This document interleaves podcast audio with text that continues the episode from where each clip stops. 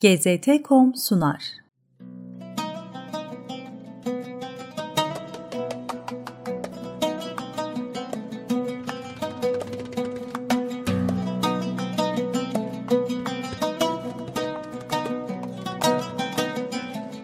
İslam Müzesi 1923 yılında İslam Yüksek Konseyi tarafından kurulan İslam Müzesi, önceden günümüzdeki yerinin tam karşısında Ribat el Mansuri'nin yakınında, İslam Vakıflar Müdürlüğü'nün karşısında, Nazır Kapısı'nın yakınında yer almaktadır.